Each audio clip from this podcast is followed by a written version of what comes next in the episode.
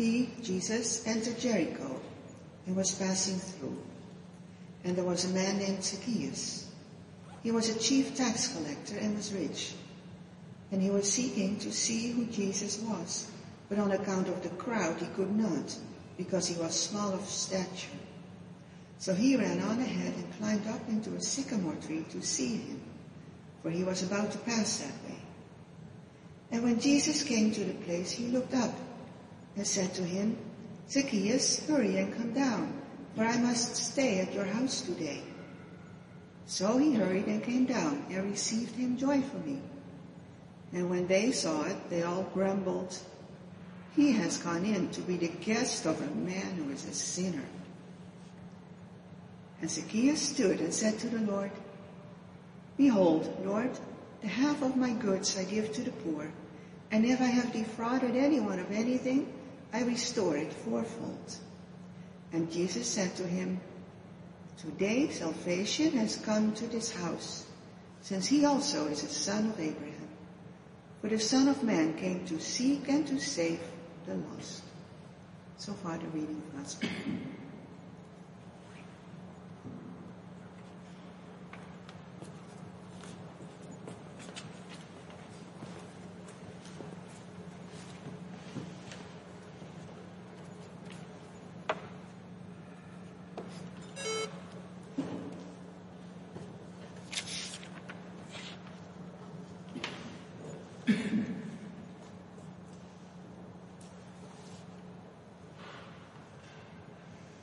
When you come to faith in Jesus Christ, the Lord, there are two things that you may probably always face. The first is that as soon as you become aware that it is necessary to see who Jesus is, there are hindrances, obstructions on the way, as Elias just mentioned. You may feel you're very busy. You may feel that people around you say you shouldn't do that. All kind of hindrances. When you come to faith in Jesus Christ, there is another thing that you perhaps later on may also face. And that is that you sometimes can get disappointed with those of whom you thought they would be happy with you and they would welcome you, so to say, in their family. But you get disappointed by, by those you thought of as the very good people, as the believers. Now, the question is, how do you deal with that? And today, when we look at the story about Zacchaeus coming to Jesus and being saved, we will see how Zacchaeus dealt with that. And this story is very important. It was probably very important for Theophilus, the man for whom Dr. Luke wrote his gospel account. As you know, perhaps, Theophilus was probably not a Jew, not raised in this faith. Perhaps he lived in Rome. When he started to look for Jesus and to begin in Jesus as Savior, a Jew, a crucified Messiah, call him Lord, well, there might be, have been many hindrances. What are you doing? Are you believing in a resurrection of a Jewish crucified Messiah? But Theophilus was unstoppable. He wanted to see and to know more, and Dr. Luke would help him to see Jesus. But as he began to, to, to learn more about Jesus, to be drawn into the family of God, there were also those who would say, Theophilus, one of us? Don't you ever think that Theophilus could be one of us? Of course not. What a sad thing to think of Theophilus as being one of the family of God. Now, probably the last would be the hardest for Theophilus, but today look at Zacchaeus and see how this helps Theophilus, but also how there is a message for each one of us today. So let us first see the disappointing grumbling that Zacchaeus would face when he would come to Jesus. That's the first thing we will look at. So look at Zacchaeus coming to Jesus. What is happening?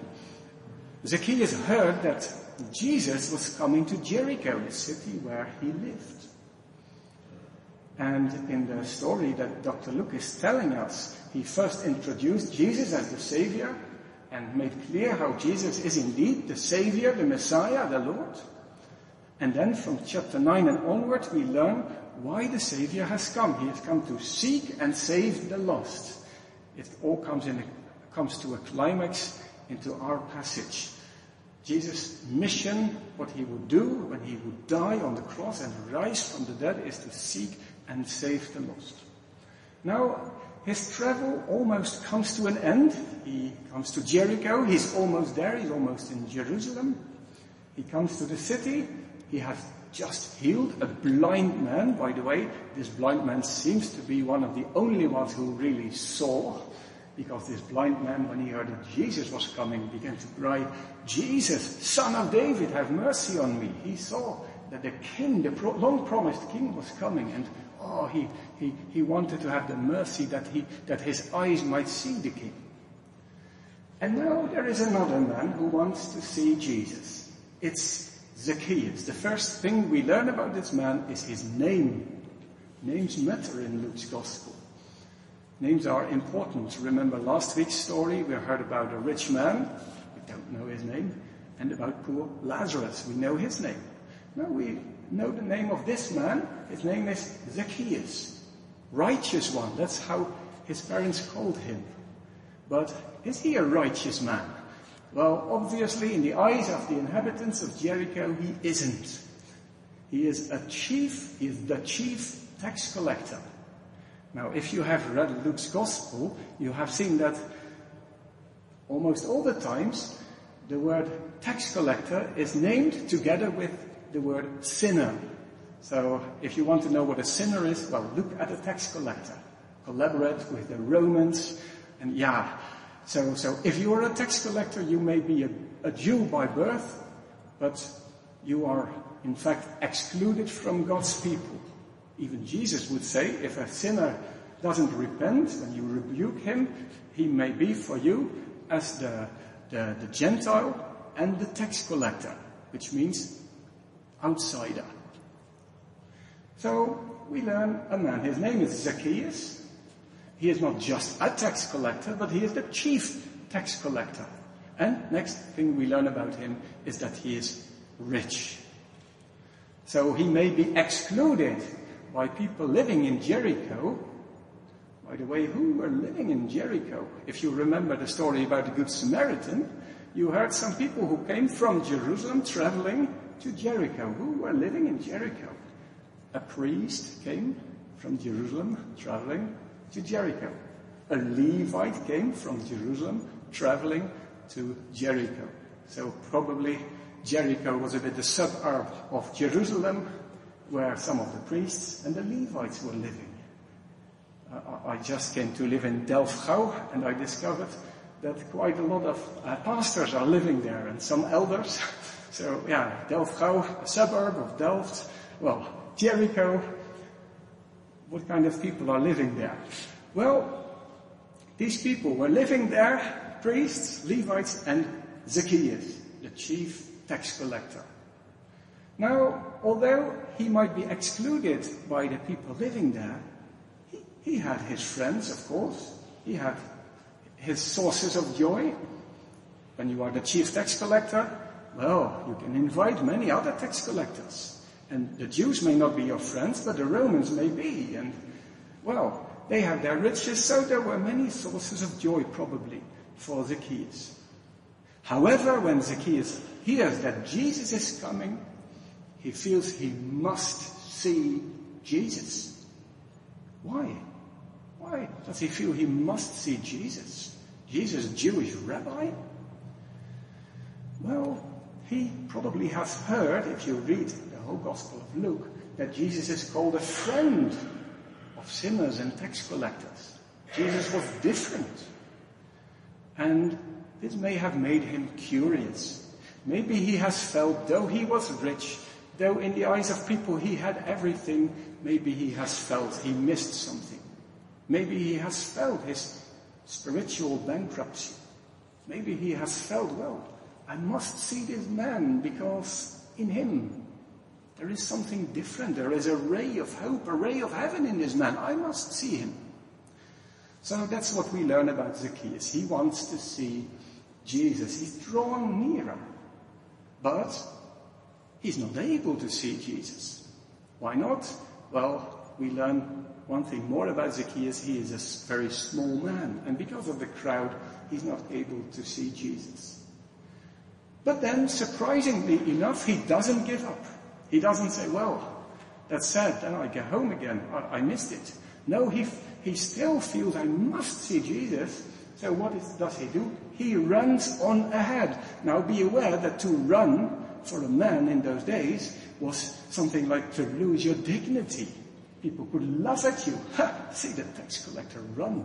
And he even climbed into the sycamore tree. People might laugh at him, but Zacchaeus was unstoppable in his longing, in his desire that he should see Jesus. What about you? When it comes to, to know Jesus, to see Jesus, do you long to see him? And if you have seen him, are you unstoppable in seeing him more and more like Zacchaeus?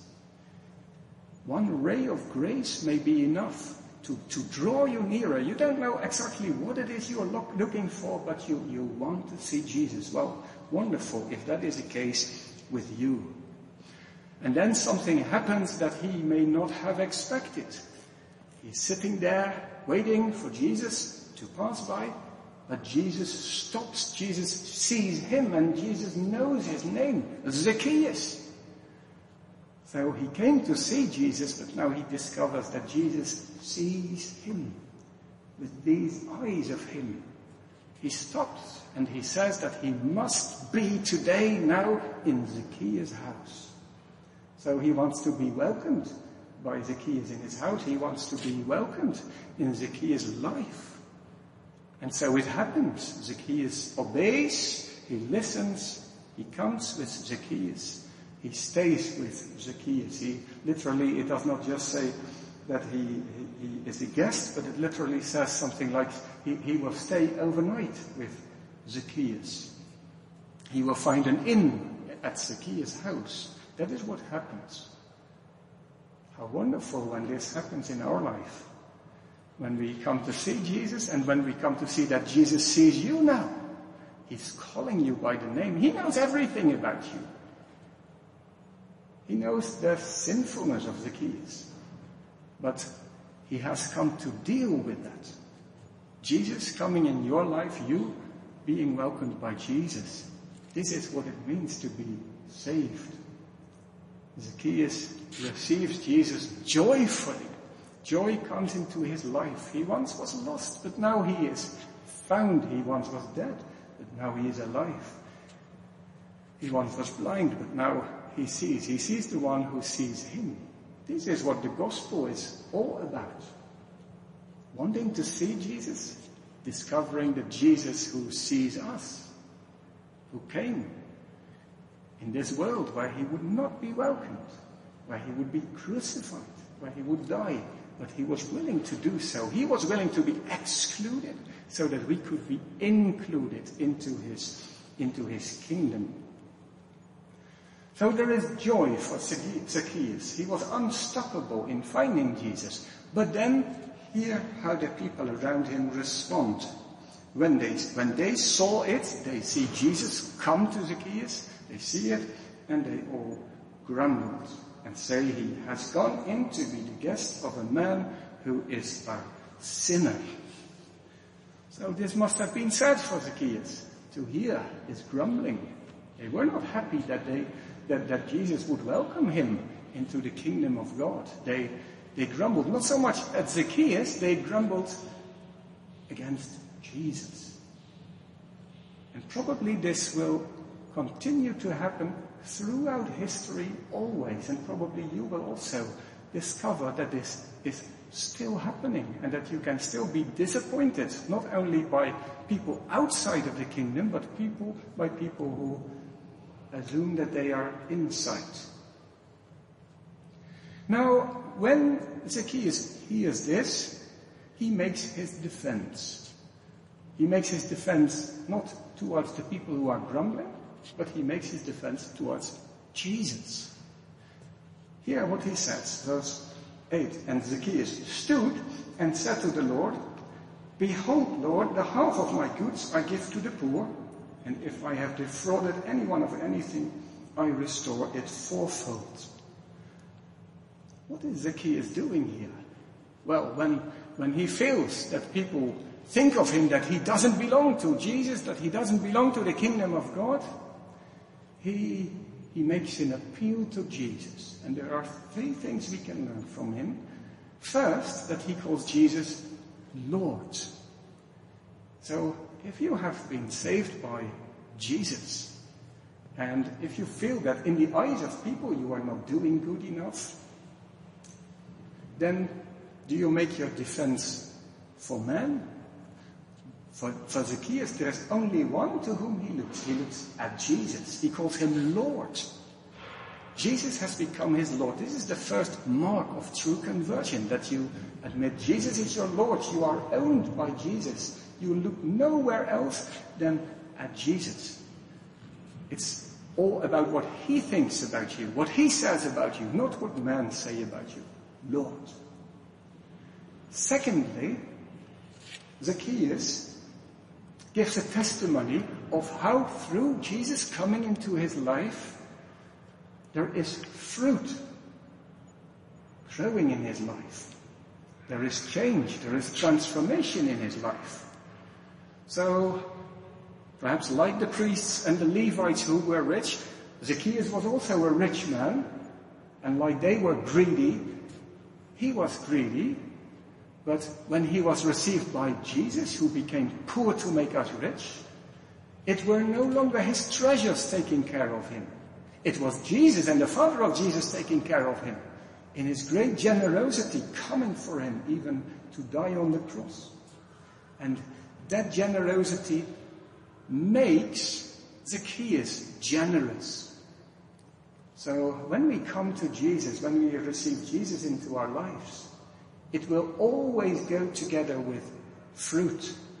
Something will change in your life. Something which was not there begins to be there, not in order to be received and welcomed by Jesus, but as a result of the coming of Jesus in your life. The coming of Jesus in your life will never stay without fruit.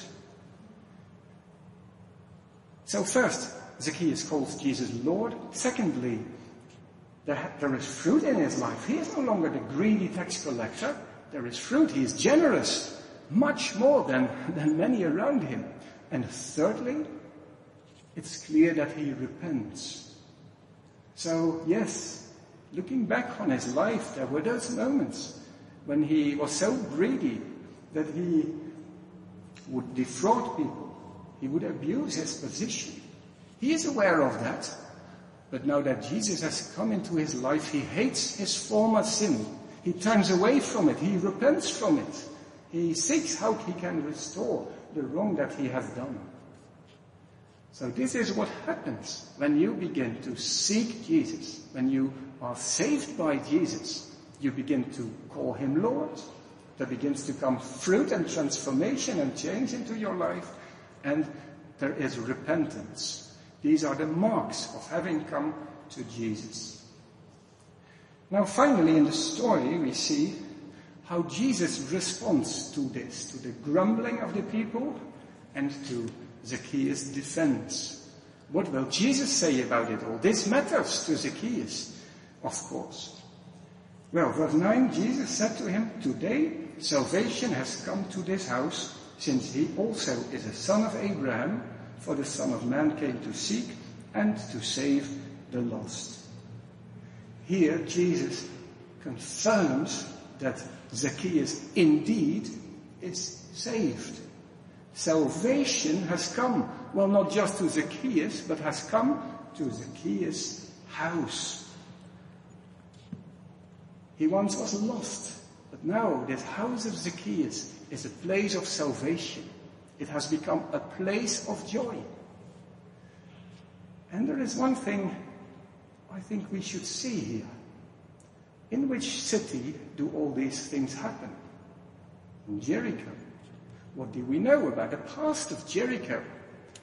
You may know that Jericho once was a city when God's refugee people came from Egypt, traveling through the desert to the promised land. They arrived at Jericho, but they wouldn't welcome these refugees. They would close the gates for these refugees. They would laugh at their God. And, well, they would feel safe behind these thick walls of this city. They would feel confident that nothing could happen to them. If they looked at the city, what would they think about themselves? They would think they were safe. Now Joshua sends two messengers to this city. And where do they arrive? Where do they come? They come to a house, the house of Rahab, and Rahab was a prostitute. And these two men would stay overnight, is the same word that is used in this passage, which is a very rare Greek word that Luke uses. And I was looking for this word where it is used in the Greek translation of the Old Testament. is exactly this same word. These two men stayed overnight at Rahab's house. Now think of how the story of Jericho ends. People felt safe behind the thick walls, but the thick walls fell down. The city was punished by God and ruined, except Rahab's house. Salvation came for Rahab's house. Why? Because she believed in the God of Israel. Now here we see Zacchaeus. He is a sinful man, but his faith draws him to see Jesus, the promised Messiah. And his faith saves him, brings salvation to his house. Jesus says he also is a son of Abraham. What does that mean? Well, as we know, Adam and Eve, because of their sin, faced the wrath of God. They had to leave paradise. They faced all the sadness. But for Abraham, God said, you will inherit the promised land. You will be in. You will be righteous. Why was Abraham righteous? Was he such a good man? No, but Abraham had faith. The word of God, the promise of God concerning his son, drew him, made him, made him travel, made him go. And God declared him to be righteous, saved. He would inherit the future promised land. He would be with God. He would be the inheritance. So, Jesus declares Zacchaeus, yeah, you may think of him as a sinful man, but he is saved. He is the son of Abraham. He will inherit the future kingdom. For the Son of Man came to seek and save the lost. Man like Zacchaeus coming to faith in Jesus. So what is this story all about? For the people in, in Jericho, it felt that they were saved people. They had that joy, they had that confidence, because they felt we were, we are righteous people, and they have their money, which gives them confidence. Only, only Zacchaeus, that chief tax collector, that's a wicked man. That's the rotten apple in the barrel. That, that is, it seems this is a story about a saved city or a safe city with one lost man. But if you look carefully at it, it's a story about a saved man, probably in a, in a lost city. Now, what is the message for us? Well, we shouldn't be surprised that if we want to see Jesus, if we want to see Jesus better, if we want to make steps to, to come closer to Him, that we face many difficulties. We shouldn't be surprised. However, we should be unstoppable. Like Zacchaeus, if people laugh at you, let them laugh. If you should do things people think of it that it is strange, just do it. You must see Jesus. and then you will be saved. And once you are saved by Jesus, don't be surprised if you at times feel disappointed.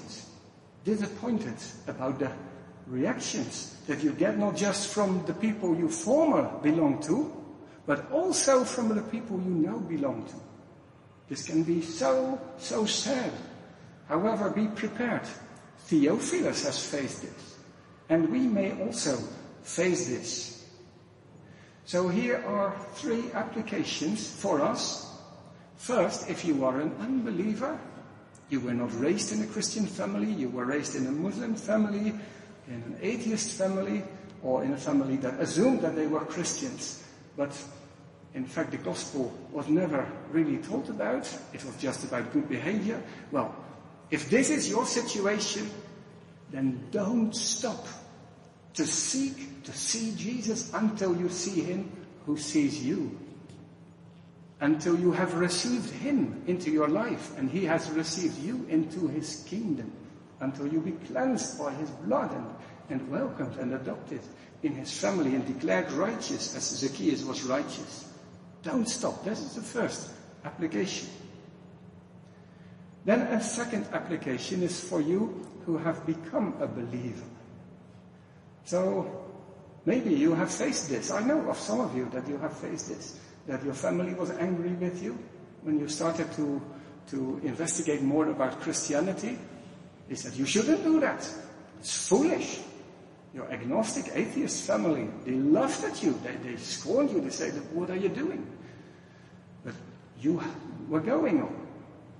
However, when you have become a Christian, longer and longer, you sometimes were disappointed not only with your family, but also with, well, some around you who couldn't be really happy when, yeah, when you, when you joined the family of God, who said things, did things that hurt you as a believer. This happens. Perhaps this is even harder for us.